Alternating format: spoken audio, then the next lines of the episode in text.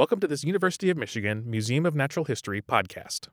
On this episode, we're featuring a science cafe from April 2018 on CRISPR and genetic engineering. To find out about future science cafes, please visit ummnh.org. Good evening, everyone. We're going to get started now. I'm standing here in the middle of the room where our presenters are, and welcome everyone to our science cafe. Genetic engineering in the age of CRISPR. That's right. Designer genes. Genetic engineering in the age of CRISPR is the title of tonight's Science Cafe. Welcome, everyone. I'm so glad you're all here. It's a beautiful day out, and it's great to see all of you come inside to join us for the Science Cafe tonight. My name's Amy Harris, and I'm the director of the Museum of Natural History at the University of Michigan and we're the organizers of the Science Cafe series. I want to share with you a couple of um, upcoming opportunities at the museum. We are closed, but we are still staying available to our audiences and hope that you'll continue to participate with us while we're closed as we're moving into our new facility. I'll just say a few words about the museum because not everyone knows that we're closed, why we're closed. So, uh, very recently, we moved most of our staff out of our old building, the Ruthven Museums building, into our new building next door, which is called the Biological Sciences Building. So we're busy getting settled there. And over the course of the coming year, we'll be moving uh, collections and exhibits into that building and getting them set up. So, approximately a year from now, we'll be opening many of our new exhibits and experiences and then later in 2019 we'll open the rest. So I encourage you to give us your email address or visit our website or um, follow us on Twitter or Facebook so that you can know what's going on with the museum. We're sending out frequent updates, the most recent of which was uh, about our Owosso mastodon, which was disassembled last week. I think it was last week and uh, is now being studied before it gets reassembled in the new museum. So it's a very exciting time. I invite you to follow along with us. Now I'd like to thank tonight's sponsor, um, the uh, Sci- Sigma Xi, the Scientific Research Society, and I'd like to invite Gus Buchtel up to tell you about it. Thanks, thanks, Amy. Thank you very much, everybody. So, Sigma Xi is a scientific honor society. I think there are many members here in the audience. Uh, members are people who um, have, a, uh, have a career in science, who have a potential career in science. The kinds of things that this chapter does here at the University of Michigan is to sponsor things like this Science Cafe, to give prizes to students who have winning posters at the science fairs and to uh, award a prize to a teacher of the year. Who this year is one of the teachers at Pioneer High School, Steve Armstrong. And um, so our chapter was founded in 1903. Sigma Xi itself was founded in 1883, and it was founded because at that time Phi Beta Kappa did not uh, elect members who had studied science. You had to study the classics. So uh, the, at Cornell University, some engineers and scientists decided to have a society for scientists. So, with that, I, I had have a little handout on your tables called Why Sigma Xi, and it'll give you a little bit more background. And I'm really looking forward to tonight's talk. On next Thursday, there will be a follow up, in a sense, to this discussion tonight, uh, a symposium, and I, I, think each table has a sheet uh, explaining about where that symposium is and what it's going to be like. A little bit more like a debate, probably. So thank you very much. And Kira? Thank you, Gus, and thank you, Sigma Xi. Really, uh, our heartfelt thanks. Um, for those of you uh, who aren't sure what sponsor sponsoring a science cafe means, uh, it means that we don't have a donation box out today. Uh, and so, all of your uh, hors d'oeuvres and everything, we're not asking for a donation uh, to help pay for that. And yeah, thanks, Sigma Xi. Um, if you or an organization that you're affiliated with are interested in sponsoring a science cafe, Nora, will you raise your hand? Nora can help you out with that. um, so, if you haven't been to a science cafe before, we have a pretty simple format. First, we have the speakers each do uh, a, short, a, short, talk about the, what they do and um, what their expertise is and how that can uh, shed some light on the topic at hand, which again is CRISPR and, and genetic engineering. Uh, then we'll have some time for you to talk at your tables. The speakers will circulate. We have a few table hosts. Uh, raise your hands. I think you're here and here. Yeah. So these folks are also people with expertise on this topic. So they're ringers, in other words. um, so feel free to ask them questions as well. And uh, then uh, the last third of the Science Cafe will be in a moderated group discussion, and I'll be doing the moderation this evening. So, with that, uh, I'd like to introduce our speakers this evening on the other side of the sheet. Okay, I'm going to introduce them in the order they'll be speaking in. Um, so, uh, Thom Saunders is over here. He is the director of the University of Michigan Transgenic Animal Core Facility and research professor of molecular medicine and genetics in the Department of Internal Medicine at the University of Michigan. His lab group, group collaborates with biomedical researchers to produce genetically engineered mouse and rat models of human disease. And what that means, simply, is that with the advent of CRISPR and Cas9 technology, researchers simply name the desired modification in the gene of interest and the transgenic core carries out all the necessary steps to produce the genetically engineered mouse or rat model needed for the scientific investigation. That is a pretty cool job. the core also offers two week workshops with hands on training in the preparation of CRISPR and Cas9 uh, reagents for genome editing four times a year, and Dr. Saunders has trained scientists from around the country and around the world in transgenic technology. So please welcome Thom Saunders. Okay. And uh, Daniel Thiel is a, a doctoral candidate in the departments of sociology and health management and policy at the University of Michigan. He's fascinated by genomics, bioethics, public health, and health disparities research. He's currently investigating social policy and social policy and equity implications of human genome editing, drawing on sociology, science, and technology studies and philosophy. So please welcome Daniel Thiel. Now I'll move so we can see Jody. Um, Jody, is, Jody Platt is an assistant professor of learning health sciences, trained in medical sociology and health policy. And her research focuses on the ethical, legal, and social implications of learning health systems and precision health. She's interested in understanding what makes health and health research a trusted and a trustworthy enterprise. So please welcome Jody Platt. Okay. So, once again, these folks will be speaking in this order, and I'll just be advancing the slides.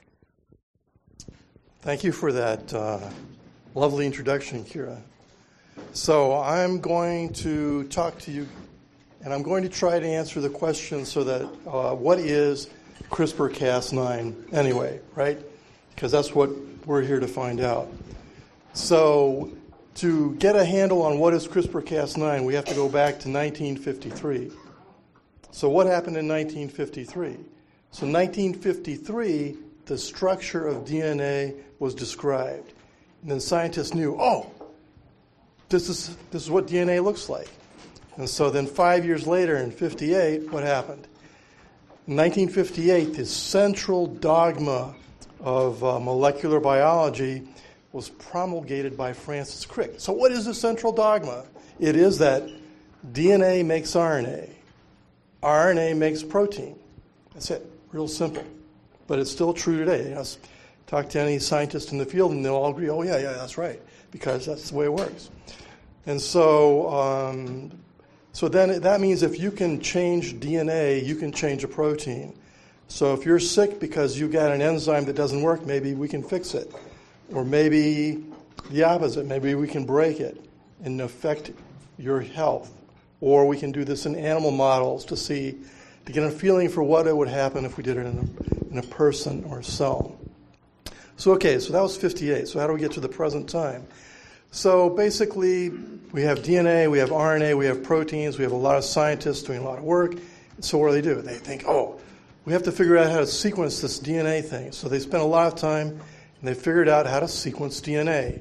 So, what happens? You give a scientist a tool, you give them DNA sequencing, and then you have labs all around the world and they're sequencing everything they can get their hands on, like bacteria. You can grow up a big pot of bacteria, get out a lot of DNA, and sequence it and see what's there. It's a real simple thing to do. And so there was this group in Japan, 1987, they were sequencing this bacteria, trying to figure out some enzyme, and they found these repeats, these repetitive elements in the bacteria chromosome. They couldn't figure out what it was for. Like, oh, uh, so they wrote it up. And said, "Oh, we found some funny repeats in the bacteria." So then you still have the bacteriologists, and you know they're gung ho they're sequencing the bacteria.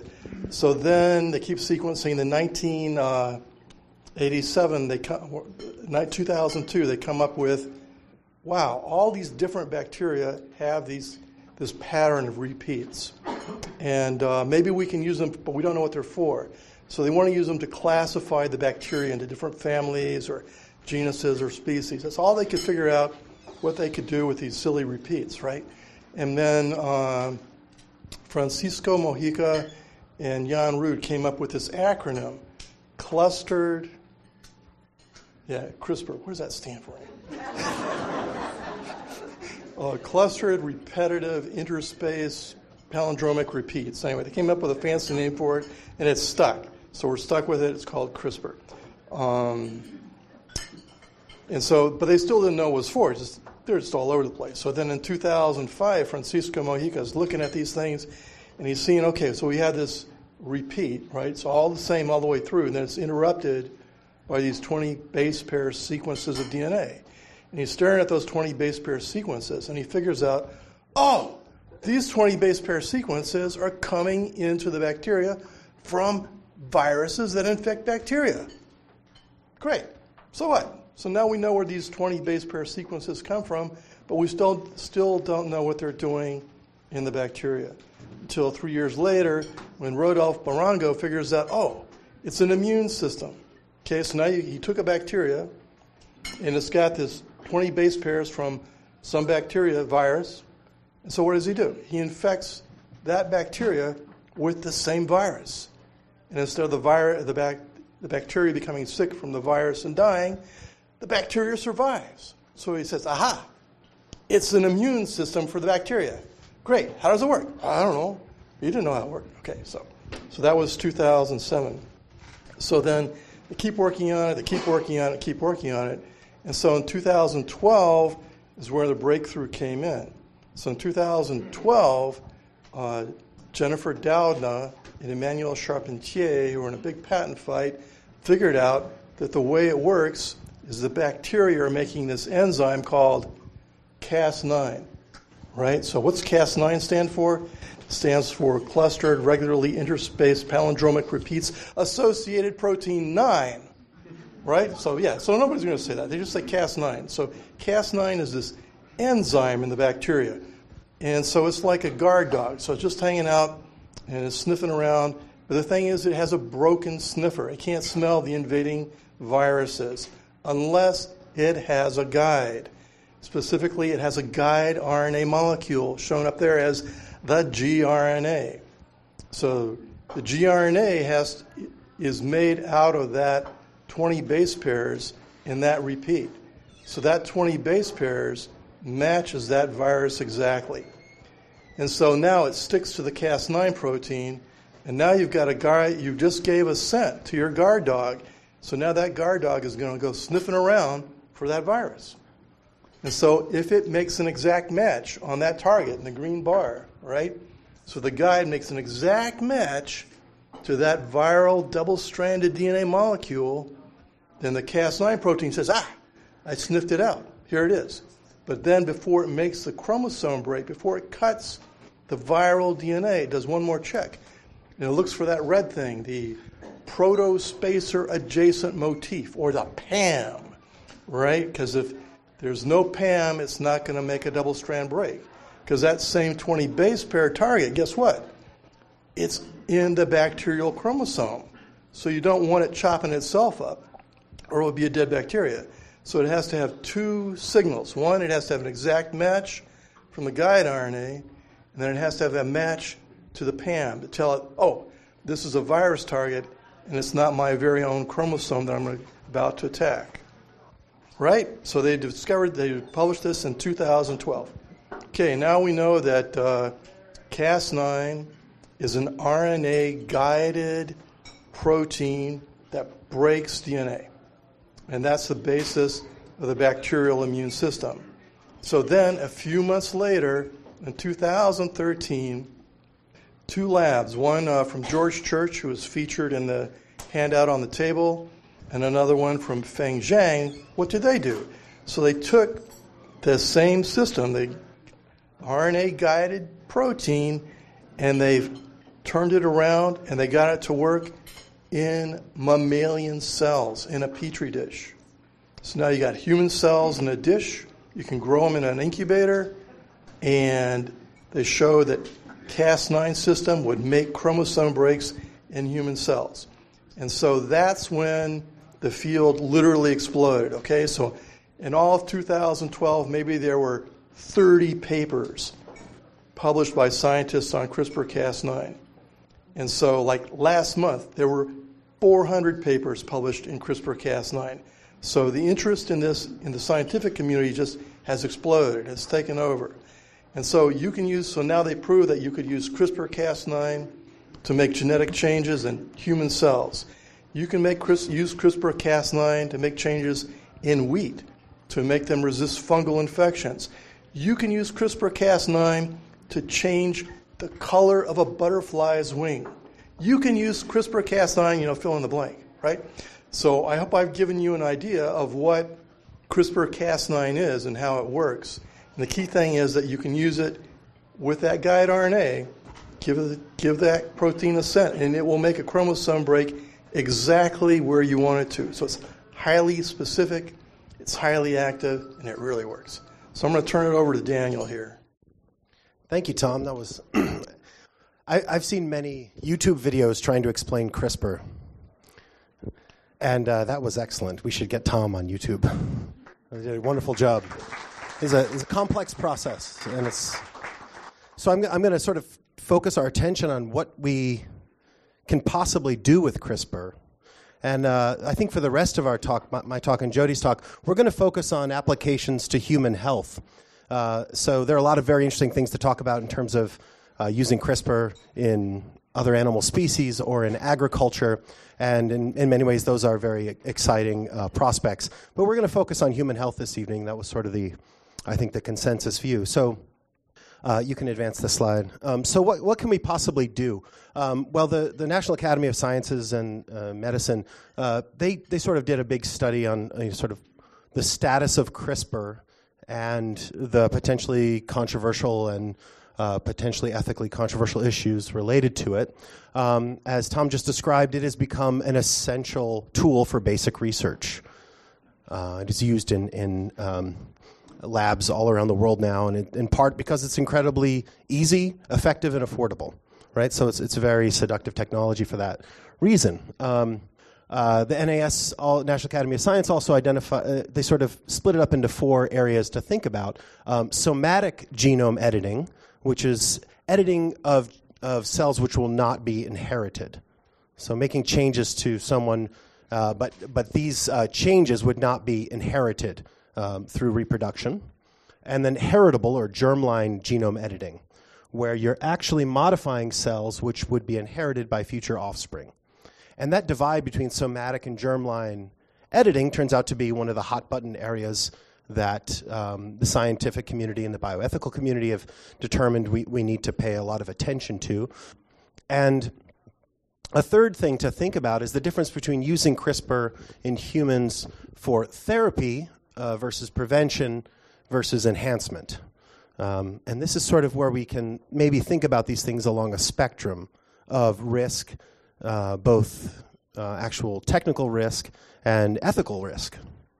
So, on your on your tables, I, I put together a, a handout that has a kind of a grid for you. Um, I think you can. It's sort of in blue. It sort of looks like this, and it's basically where we can we could think about these things like what what would these applications actually look like? What are we hoping for? And then maybe I can give you a provocation to think about these things. So therapy is you know when we're, we're treating a disease, a known disease. So for example, uh, there's a group out at Stanford led by a, a, scientist named Matthew Porteus, who's interested in the treatment of sickle cell disease. Right? Sickle cell is a good candidate because it is a monogenic inherited disorder. And so the hope would be uh, to use CRISPR possibly as a, as a, a mode of treating that disease by uh, recalibrating someone's biochemistry, by changing their genomic makeup. Um, one, one area that's not talked about as much, but the National Academy of Science uh, sort of called our attention to, is using CRISPR for prevention, which was kind of an interesting idea. The modification of the genome to mitigate future risk, for example, of heart disease. If you have a, a known risk carrying gene and you could make a modification to it, you might be able to diminish your risk of, of, of heart disease, for example. But then we get to enhancement, which is immediately provokes some questions and, and controversies. This is where we modify the genome, for example, to increase muscle mass, to become stronger, to become faster, to become more cognitively adept. Right? And enhancing the species beyond species normal, not just fixing us from something that's going wrong. And, uh, and then if we go down to the next line, we would see examples for germline or heritable changes. This is where we're modifying the gametes or the embryo to avoid inheritance of known uh, disorders such as sickle cell or the cystic fibrosis mutation. Uh, with prevention, it would be this similar idea. We would modify gametes or an embryo to ultimately uh, mitigate the potential risk of offspring uh, developing that that um, that gene, which uh, having that gene, which would lead to heart disease. And then germline enhancement, which would be the modification of gametes or the embryo to increase, for example, muscle mass or modify cognitive or behavioral traits. Okay, so this is just kind of a rough grid to give us a sense to, to sort of start our, our thinking about this issue. You can see the spectrum of potential applications to human health and well being. So this all sounds kind of exciting, maybe a little scary, maybe a little interesting, um, but what could possibly be wrong with it? So who wouldn't want these things, right? Um, so, what are some of the concerns? Um, uh, this is sort of the, the sociologist in me. You know, I have to think, of course, of all the potential hazards. This is what we do. So, scientific and technical, these, these are not negligible concerns. We have to think about safety. We have to think about efficacy. We have to think about you know, whether we we can actually pull these things off in a way that doesn't create more harm than good, and that the investment uh, in, in uh, there are, there are concerns you'll hear uh, when you start to read the CRISPR literature more. You'll learn about off target mutations or mosaicism um, and other potential issues. For example, uh, will humans actually have an immune response to the introduction of the CRISPR molecule? Um, there was some very big concern that sort of came up, and then another paper came out after that saying, no, no, no, immune response isn't that big of a deal. Well, we'll have to see how that goes, right? There's a lot of these technical issues. There, are, you know, and then we can jump right to the moral issue. Uh, if we can do something, does that mean we should do it? Anyone with um, some uh, moral philosophy will know that you know you can't move from an is to an ought that quickly. We have to come up with reasons for why we should do it, and um, you know there are a number of moral questions that are provoked.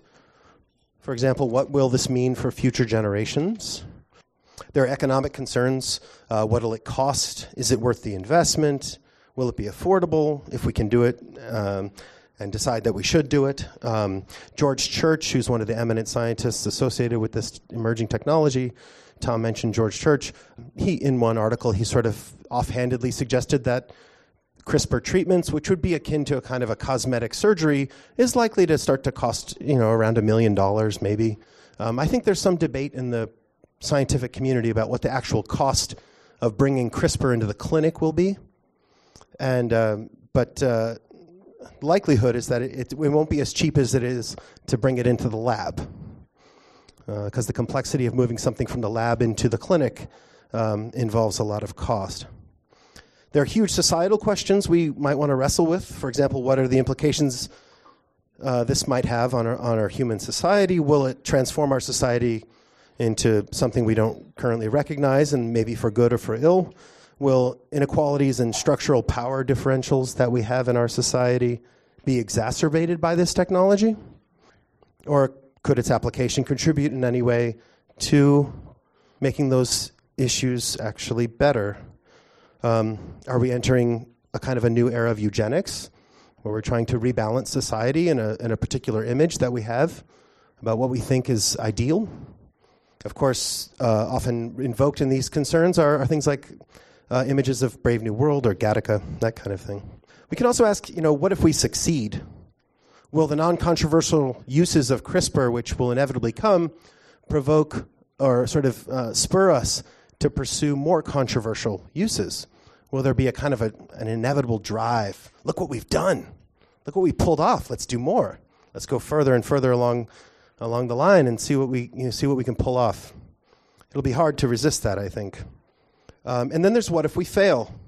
Apart from the, the, you know, the harms, the immediate harm of, for example, a, um, a clinical trial failure that results in someone dying or getting sick, as we had the last time we tried this with the Gelsinger case, which I could talk about more, but I'm going to keep moving fast. We might fail by being overly cautious. We might slow ourselves down and miss opportunities. Right? This thing might actually resolve some of the major issues facing the planet. So there, there are a lot of uh, competing possibilities here. Um, and then one final thing I would point to is the, the concern about hope and hype, overinflating expectations. Many people, for example, there's a, a lovely history of the attempt of the 20th century efforts to help with uh, sickle cell disease by uh, Keith Wailoo, Wailoo, sorry, where you know he sort of I, details the way that uh, hype and hope uh, interact to become uh, very painful dimensions of, of living with a disease like that. And so we should think about you know the ways that hope and hype are pushing this whole thing along. Uh, finally, we might think about the influence of commercialization on CRISPR. If we succeed at CRISPR in humans, and we start to edit out things that are undesirable because they're extraordinarily burdensome and costly, will we create a new pressure from insurance companies, from society, on people to make the decision to use CRISPR in their own reproductive practice, in their own reproductive life. How will these pressures exert themselves? These are a whole bunch of provocations for you to think about. On, on those sheets, I, I kind of left these blank because I thought it might be interesting for you guys to talk about what do you think the safety risks are of these different applications? And what do you think the ethical risks are? How would you rank them based on your understanding so far of CRISPR? Which ones seem safer? Which ones seem more ethically acceptable, ethically required, or ethically dangerous? Um, and I thought that would be a good thing to do at your tables when you're having your conversation. So I'm going to turn it over at this point to Jody because I think I'm going long. And let Jody talk about some of the wild and woolly stuff going on. Uh, thank you, thank you, Daniel. Uh, does anyone have an opinion about this yet? Uh, so I'll give a brief sort of introduction to this phenomenon of, of do-it-yourself CRISPR, which is described a little bit in the paper that's on your table, and then hopefully provide some guidance and some frameworks for trying to sort of evaluate where we might land with some of our opinions in terms of policy, policy change, or maybe there's maybe we're okay with the way things are. So um, I'll show you that picture again. Um, so I'm going to talk about what DIY CRISPR is. I'll tell you a little bit about what some of the rules are, um, mostly the federal regulation around it. Um, we'll talk a little bit about why you might have why why promote a DIY, DIY environment, and certainly why you might not want to encourage that as a society, and then provide a couple of quick ethical frameworks. So next slide. It's available on Amazon.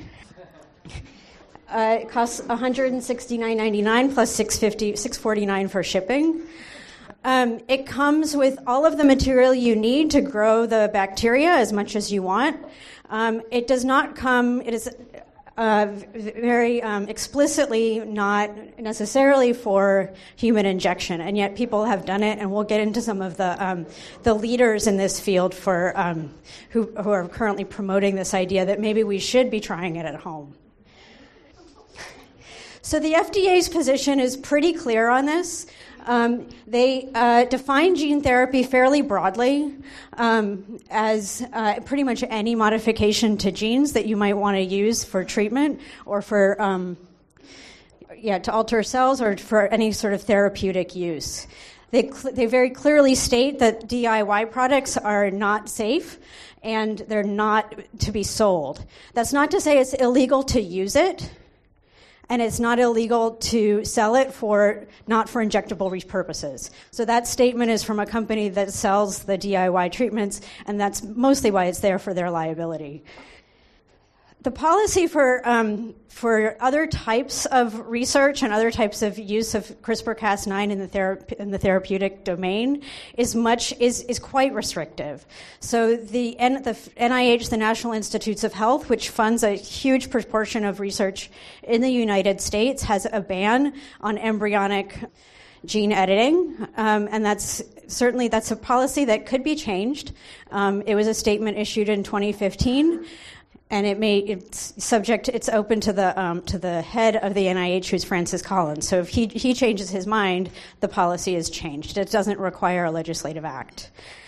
In general, there are three main levers for for um, regulating this type of research. You can regulate at the preclinical research node. So um, people who are sort of setting this policy are people who are funding it, giving people money to do the research.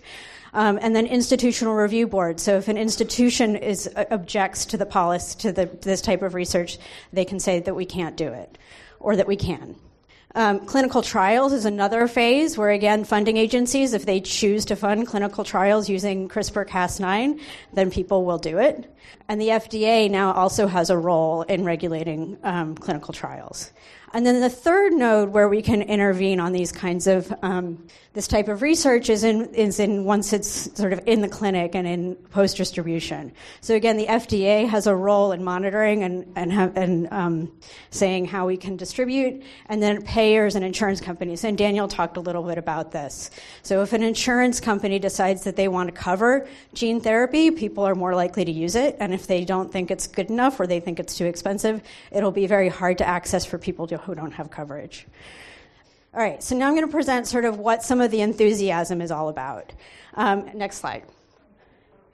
So this is Josiah Zayner. He started a um, company called the Odin. He has a PhD. He used to work for NASA, and part of his um, exit from the government was based on the fact that government um, and science and research in the federal sphere moves way too slowly. He wanted to see this stuff move faster and he's you know sort of basic he has takes a libertarian sort of approach that freedom that humans should be free to try to um, uh, to do to do what they want with their it's their genes so that we should be able to do what we'd like with them. When you're injecting yourself um, so this is not necessarily trying to introduce new genes into ge- from generation to generation, although there, are, there, yeah. So it's mostly sort of what I can do. It's, it can be analogous to um, smoking. It's analogous to um, some types of plastic surgery. So if I want to enhance my body, who's who is to say that I can't do that? he certainly recognizes that there, there may be concerns and there's a reason to be fearful. And his original position on this before he himself injected himself with CRISPR Cas9 and from a very large audience, he, he thinks the risks are worth the benefits. And he wants to push the field of genetic engineering forward with his work. He didn't change anything. He injected himself with CRISPR Cas9, and as far as we know, nothing happened. Does that sound right?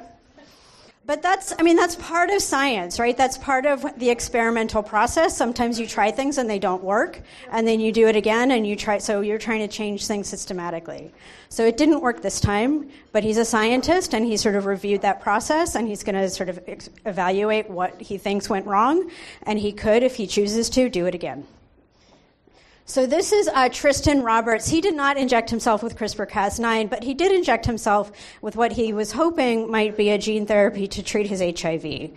And his, his statement on why he injected himself was that he wanted he was to dedicate this to the people who have died while not being able to access treatment. And this is also a very real thing. There are people who have diseases and see the research world moving far too slowly for their short lives. So, what could possibly go wrong? And we've talked a little bit about this. Daniel certainly raised some issues. Next slide. And here's Josiah Zayner again. This is more recently than, uh, this is, I think, maybe uh, oh, February, so a couple months ago. Really beginning to question that his the publicity around uh, that he generated around the injection, his injection, his self injection of CRISPR-Cas9, because in many ways it's sort of uh, created um, within a community of people a, a, zealousness for injecting themselves with things that we might not understand. Um, and so he's beginning to sort of say that people might get hurt eventually, and that maybe I, I, he has not gone as far to say that there should be laws or regulations around it, but to note that there is a, a danger and a risk. And he's still frustrated with how slow science is we'll see. Anyway, so there are a number of ethical considerations. Um, the accessibility and cost, um, putting it on the free market may incentivize uh, the cost being too low or too high, um, and it may be too high in the context of care, we don't know. There are certainly individual liberty interests. We have a right to experiment on ourselves. I think most of us, in some ways, in tiny ways, do this all the time. This is a, different way of doing that, but it's, it's essentially self experimentation. There, uh, I think we can sort of agree that there's a value to controlled clinical trials with adequate review, um, and the unknown risks and uncertain science put a big question mark over the top of all of this. All right, so now I have two frameworks, and I don't think they're on your table, but I have some extra copies if you want them um, to consider sort of you know what should we what should we do with this new and this fairly new but um, exciting um, and rapidly growing area of research. So this is a framework on the ethics that to evaluate sort of invention as a concept in society, and that leads us to think about what the risks and benefits are, what the implications are for inequality and inequity. And Daniel raised some of these in terms of who might be able to access these, what types of diseases will we choose to treat first or last, and how does that impact health disparities how does it impact what it means to be human? When we're talking about genes and our genetics, it's a very fundamental question about what it is to be human and what types of life we value more or less. Um, and then what are the unintended consequences? We may start with things that are harmless, and then there's a, slip, there's a slippery slope argument. Um, and we can sort of talk about where we think the slope should end or start. So, one more sort of set of questions to think about comes from the realm of um, care ethics, which is a somewhat sort of different take on uh, bioethics, that really begins to think about who and what is at play when we're considering an area like CRISPR-Cas9 or a doctor-patient relationship or many sort of many sort of aspects of our life where we start with who who's on the who's around the table on this particular issue what are the technologies and what are their roles what are your relationships to them what are the relationships that are important what are the relationships that are difficult and why um, and if we begin to understand sort of what those dynamics are, then we can start with understanding what are the roles that we, and relationships and responsibilities that we want to sort of further foster, and where are things that we might be able to let go, and how might we want to sort of address problems or leave things as they are. Um, so I think I'm going to leave that one more. I think I have one more slide. So the question that is very literally on your table is should there be a law? Should the DIY technologies be, be illegal? Is this something that you would try at this point? Um, or uh, that's it. I think I'm done. Thank you. So the question on the table is should DIY genetic therapy be illegal? Um, but you could talk about should genetic therapy be illegal in general? Another question on your table is should you go out uh, and try it today? So, in any case, you'll have some time to discuss this at your tables, and we'll come back together in a, uh, in a little bit uh, for a moderated group discussion. And I'm going to ask the speakers to kind of float around the room and, and, and talk to you uh, for the next 15, 20 minutes or so. Wow, do I hear a lot of great conversations? All right, this I can tell this is going to be hard. I, I'm going to have to use my teacher voice. All right, can we come back together in the middle of the room? I'm going to try to interrupt your conversations here. I know they're great conversations. Wow. I have rarely heard discussions as animated as I have this evening, and I think it speaks very well both for our speakers and the topic. Um, you guys were going at it at these tables. So, um, on that note, I have agreed to moderate uh, our large group discussion. And so um, I'll be passing this microphone around and I'll be letting folks know when they have the floor and when they don't. Um, I'm gonna. Um, I'll be using the cordless mic. Please use it um, for a couple reasons. One, it helps enable those with hearing impairments to hear, and also, so we're going to record this conversation for later podcasts so that people who couldn't be here tonight can pick up the conversation online. Please look at me to be recognized if you would like to speak, even though I'm not an expert on this topic. A couple of ground rules. Um, limit your questions or comments to about 30 seconds to a minute, more or less, so that lots of people can participate. I may interrupt you if you go on forever. Likewise, I'll try to give preference to people who haven't spoken yet, just to diversify the voices that we hear tonight. And I always hope, I know there's lots of people, not just our two ringers, but lots of people who may have some kind of expertise in this topic or some kind of experience uh, that they want to share. So it's always great when this feels more like a group conversation than just a Q&A, although I know you guys have questions for our speakers and that is very welcome. With this in mind, please feel free to uh, address questions or comments to the whole room. And of course, we like to foster open discussion, honest debate. Um, so please be nice to each other or else. Um, so um, finally, we're recording, so please turn off your cell phone. Um, if your phone does ring during this portion of the program, well, actually, I don't think we can turn you into a transgenic mouse, but I hope you turn off your phone anyway. okay, so with that, if you want to silence your phone at least, that would be nifty. Yeah, I, you could try to turn somebody into a mouse. No. So it sounds like a neat trick, anyhow. Would anybody like to start us off with a question or thought or comment? So, just a simple question uh, Has the uh, CRISPR Cas9 been used therapeutically with documented success anywhere yet? The FDA has approved clinical trials for CRISPR Cas9 in uh, blood cell transplants in this year, 2018. So these would be for safety, not for efficacy to begin with. So the answer is no. Yes, this is directed to uh, Professor Saunders. I, how does this apply to the uh, uh, Gould uh, um, the spandrels of St. Marcos? and the notion that uh, perhaps this system is either a complex adaptive system or a, a, complex physical system. Yes, I'm unfamiliar with the rules of St. Marcos, but from my perspective, it's pretty simple. You find one spot on a chromosome or a gene and you break it, and then it repairs or it doesn't. So it's pretty, it's pretty mechanistically, it's pretty simple. Um, is there an environmental CRISPR uh, project? For a long while, we were talking about the difference between germline and somatic, and then one of us said, "Well, what if you?" It, it seems like it would be very good therapy for single gene disorders, uh, like sickle cell disease, and then and then um, uh, our facilitator countered, "Well, what if we make people susceptible to malaria by doing that?" So uh, my question again is Is there an environmental CRISPR project?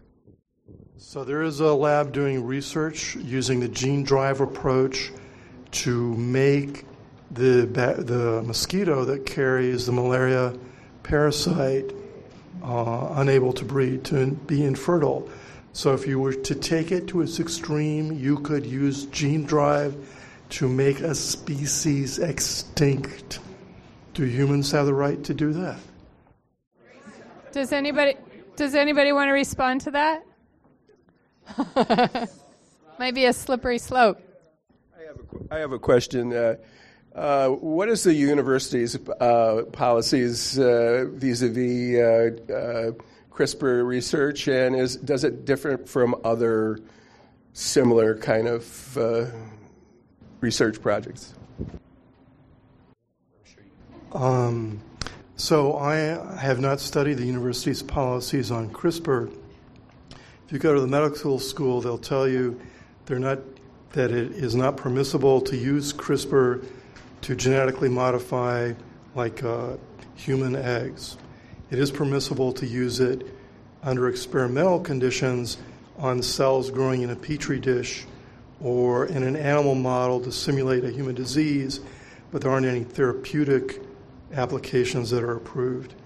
I don't believe the university has put in for an FDA clinical trial for CRISPR therapy yet. I think it's fair to say that in general, the University of Michigan looks to the federal government and the federal guidelines um, around things like this type of research. I think, for example, um, for specifically for the like embryonic uh, types of research, that like Catholic universities would probably set their own rules and may be more restrictive than public universities like ours. Because the university is state, doesn't this doesn't the governance of the state control that? Because we had some real problems about ten years ago with these some of the studies that were being done with DNA changes. Have, has any the state said anything yet? I, am not familiar with the Michigan law, but of course, the, the, the, as a state institution, we need to be compliant with state of Michigan law. Is were there specific instances ten years ago that you can summarize? Fifteen. Are you thinking of embryonic stem cell research? Yeah. That, yeah, that was tied in with um, with a federal determination about which stem cell lines could and could not be used. Um, there was a big, great deal of controversy around that, um, and the University of Michigan does, to my knowledge, maintain human embryonic stem cell research uh, as part of its current research portfolio, but not all. Mm-hmm. I just wanted to get to the first question on the list here about DYI. Um, CRISPR.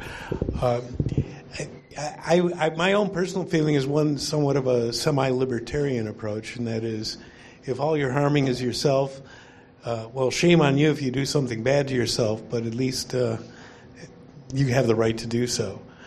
Um, so I think the line between somatic and ger- germline is a very strong line, in my personal opinion.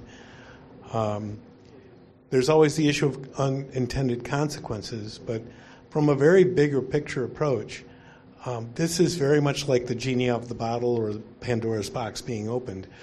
I think you can assume for every person that's sitting somewhere in a room who has good intentions for this technology, there's someone sitting in a back door room somewhere thinking about what they can do badly with it. And so the focus has to be not just on what the policy is toward its use, but also on what the policy is toward its containment should it be used improperly. And uh, we haven't seen much discussion about that. That's a, that's a good point. Um, I can call to your attention, I, I, I, couldn't give you a citation off the top of my head. Uh, I'm aware that, for example, the ability to reverse a CRISPR um, modification is something that is being researched, and I know that a lot of money uh, was allocated from the Department of Defense to study that exact problematic. I just wanted to ask um, you mentioned a case of someone whose name started with G, and you said you didn't have time. Could you give us just a little bit? I, I don't remember who that was, but. I was just, yeah. Um, Jesse Gelsinger is a, is a young man who went to uh, uh, Penn, I believe it was, in the late 1990s, uh, for a, um, basically a, to engage in a clinical trial that was going to in- use basically like um, not genome editing, Um, but uh, it was basically a gene therapy, and uh, he he died as a result of the therapy. Um, and there, there's kind of a, uh, I think, a, a, long tail to the story about his family feeling like they were not adequately informed as to the risk they were encumbering, um, the this anxieties about this. Um, offering someone great hope in a moment of great vulnerability, right? And uh, I think that that case has become a kind of a cautionary tale for people who are trying to move genomic technology into a clinical setting. Um, and I think you know you could certainly say that you know people are quite aware of that case as they move forward, and they want to exercise great caution. Um, but um, you know, as you saw with Zayner, there's also a great deal of hope, hype, eh, you know, eagerness to move forward. You know, bring on the cures. So um, that's I think that, that that's the sort of the gist of that Gelsinger case.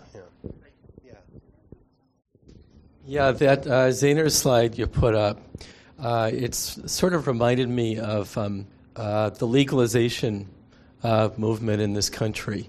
Ann Arbor is, uh, is a very open place, and every state is considering marijuana legalization. But then there's the concern well, could that lead? Uh, there's also an op- opioid epidemic.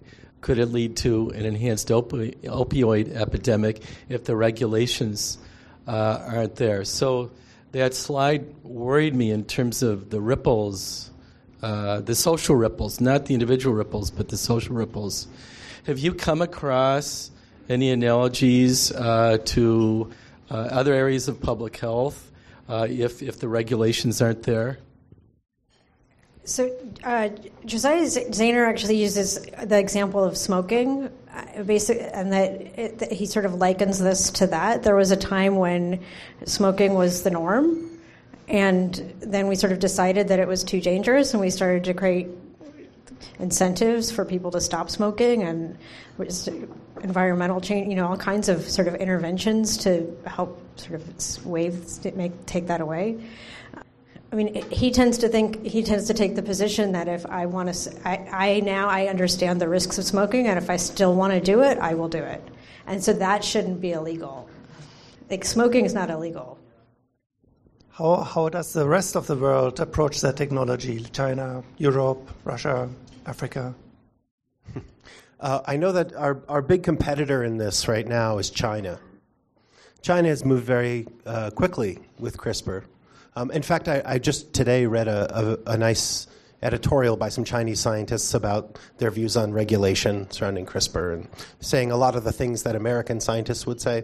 But, but the Chinese scientists have moved very quickly. Um, there's, a, there's actually a, about a 20 minute news piece that I think CBS produced, where the news uh, reporter went to China and interviewed some of the scientists who are the leading scientists, and, and they have shots of these myostatin uh, CRISPRed uh, pigs and dogs, where you, you, get this double musculature. Like they look, it, it, really looks quite jarring. Like just seeing that. So you can sort of see, like, okay, well, that, that's kind of what they're thinking, moving toward. Um, so China has moved very quickly. Uh, Europe is, of course, very quite interested. Um, the Canadians are, are even more um, conservative about this than than than we are. Um, they're very conservative about, about embryonic stem cell research, to my understanding, and, and the use of embryos. And um, so that's, that's my understanding of the, the global scene. Perhaps Thom wants to. So I read that uh, in China they've already started clinical trials, but they're not regulated. They don't have anything like the FDA. So there's a bunch of scientists find a bunch of patients and say, "Oh, we can cure you with CRISPR," and then they do the experiments on the patients, and then you never hear about did it work or not. So in China, they have a different, they don't have the FDA to protect people from the drug companies, right? So in America, we have the FDA, and they will screen drugs before they get to people to make sure they don't cause harm, which is why the FDA got started in the first place. So the FDA is actually a good thing to be there to say this gene therapy is safe or not you know, and then the whole question of do it yourself is completely different. So the concern about marijuana, John Boehner just signed on as a lobbyist for the marijuana industry. So you, people are evolving. Um, one of the issues, one of the issues that has come up, one of the issues that has come up is that the family had regrets. And we were talking about Jack Kevorkian and a mutual friend who chose to use Kevorkian as a way to end her life because she had ALS back in the 80s. And she told two of her adult children, but her third child was developmentally disabled, and she did not include that child in the discussions. And afterwards, there was a great deal of anguish and distress from the third child because, as this other person's family you know, the family consented but didn't consent. So I think our issue of libertarian my body consent is going to be very complicated by the buyer's remorse uh, of the people left behind. And I think that this is an issue that we need to discuss is yes, it's my right to choose to die or to choose to use CRISPR or to choose whatever as a libertarian, but where do we as a society say that the consent comes in? Is it just between the patient and the physician? Is there anybody else who needs to consent? I think that's a great uh, point. Uh, it's it's actually the reason why, for example, Francis Collins and the NIH say we can't do germline editing because future generations cannot consent to having to being the product of a modified human embryo. I don't know if that line will hold. Uh, you know, that's the current consensus. Um, but but the, the questions around who gets to say, who gets to modify the human genome, right? Who owns that? Do you own it? Does, do you own it? Is it, is it yours individually? Or is that something that goes far beyond the concept of individual property? Isn't it something that's our collective inheritance as a species? Um, are we going to get species wide consent? Yes. So yeah, I, I, like to be at that conversation too. I, I also think that what you're driving at is sort of is very much at the heart of what care ethics is trying to sort of get to.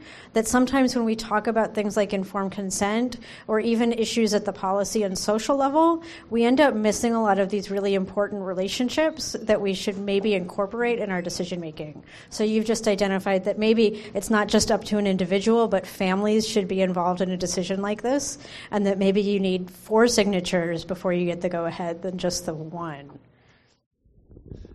Yeah, I'd like to say um, biochemistry is, is extremely complex. And a quote I uh, hear often is that um, our genes are the software and that uh, they're a given. And everything else is a hardware that turns them on or turns them off and that's emotions, diet, uh, compound chemistry, the frequencies we're invaded in. And isn't it a better idea to look at what uh, is turning these genes on and off and go from there rather than um, um, take the chance of having other uh, Jesse Gallagher's and so forth? The biochemistry can be used to address health problems, right? Like the statins have decreased or improved cardiovascular health. But if you have a genetic disease like sickle cell anemia, muscular dystrophy, there is no way to uh, improve your hemoglobin. There's no way to restore your dystrophin protein production because your body can't make the missing proteins. So, in those cases, when you don't have a biochemical alternative, that's when people bring in gene therapy to replace the missing gene or introduce an artificial substitute for the missing protein. Hey, thank you all for coming out. This has been really inform, like very informational. I really like it. Um, but just to kind of bring back to the uh, analogy that Zayner was bringing up, that it's like kind of like smoking that you know uh, how how culpable is the individual when it comes to that? Because I mean, taxpayers end up paying a lot of money for people who have been smoking all their lives. Um, I just want to know because I mean, even considering this Facebook, like you know, um, Zuckerberg is it is Zuckerberg, right? Zuckerberg is thank you. Zuckerberg is uh, uh, testifying before Congress, saying like, "Oh, there's been like uh, everybody had the privacy rights, like they should have known, like this was all given to you, but 87 million people lost a lot of personal data or gave up a, person, a lot of personal data." Um, and I just want to know, what are your thoughts on the culpability of the individual in CRISPR or for for doing these things for themselves if they're doing it DIY? You know, it's it's easy to I, I don't know. Honestly, I mean it's a really hard it's a really hard question. Really hard. And and I would say that, you know, in the US and, and even here in Michigan, maybe even more than in other states, we tend to value the personal liberties very highly. So there's we still smoking's not illegal. They rescinded the helmet laws for motorcycles right? That's another example where we just don't uh, we value the, the, our ability to you know kill ourselves and damn and hurt ourselves, and we pay the you know we we pay the we pay the price. We all do, um, but we also pay we also value our freedom on a day to day basis, and we don't feel that cost in the same kind of way. I mean. I'm not going to inject myself with CRISPR Cas9. um, I don't think it's. I just don't. I just think it's a little silly myself. But um, but but I but I also respect that somebody might think it's really awesome, and you know, at this at this point, it's it just seems silly to me. But but but I, it's kind of you know what what is kind of cool about the biohacking movement is the enthusiasm around science, the ways in which they're really sort of trying to understand who they are and how they relate to the world. Um, and and it is true that that our that our the current system is slow and it is burdensome, and the bureaucracy is unbelievable. Um, and there's got to be another way. So I don't think it's a good either or question. It's a good sort of straw man, but there's there's that's you know why we'll we'll all solve the problem together. Okay, I know I have one question here, uh, and this gentleman's been waiting for quite a while. And then I think it is time for us to wrap up and give the room back for Connors so they can start their trivia. Um, Uh, so I'll have to end it there. I want to point out that there are um, that this is the last Science Cafe until October. So I hope you all have great summers, and I hope you come back and see us in October. Um, in the meantime, if you could take just a few minutes, you'll find these little half sheet uh, evaluations on your tables, and if you can fill that out, and please suggest Science Cafe topics that you'd like to hear about, that really helps me choose and uh, uh, I really appreciate that. Um, so we have one more question, and then uh, then we'll be wrapping it up. How accurately do present methods determine whether a CRISPR treatment has had an off-target effect in a mammalian genome? So it's uh, a huge area of concern. And if you can take an experimental animal and take it apart, extract all its DNA, you can test for off targets very effectively. But even as we're sitting here, somewhere in a lab, somebody is coming up with the next version of CRISPR Cas9 protein. So right now you've got the original Cas9 protein, and that's been shown to have off target effects. And then somebody came up with high fidelity CRISPR Cas9 protein. And then they came up with enhanced specificity CRISPR Cas9 protein. And then they came up with hyper accurate Cas9 protein. And the one that came out last month is Cas9X, which is even better. And so, you know, the, it's, yeah, it's like, uh, so it's, in, it's a continual evolution of improving the specificity of the protein. And the other part of it is that all those early studies back in the day, back in, you know, 2013, 2014. Yeah, back in the day. Way back when, yeah, we forget. I mean, they were choosing those guide RNAs, and basically they had no idea what they were doing. So they chose guide RNAs that did not target the genome specifically. So there was another paper that came out, eh, you know, last month, like on how to tune up that guide RNA to make it highly specific and let you choose highly specific ones and throw out the ones that would produce off targets. So this is a continually evolving field. And my guess is in the future, when it does come to you know, when it does become a routine therapy, we won't be using this Cas9 protein. We'll probably be using a completely different protein, but the one that does has the same kind of function that you'll be able to direct it to a specific place in the genome and make a specific break. I mean, that's concept is like the key the, to the whole thing. Um, well, our speakers have been amazing. Thank you very much, all three of you. I'd like to take a special opportunity right now to thank Connor O'Neills um, for helping us by giving us this room for this program. So thank you, Connors. And please remember your servers. Don't forget your, to pay your check so that I don't have to. Um, um, and um, and thank all of you because the discussion in the room makes science cafes great. So I really appreciate your being here, and I'll see you in October.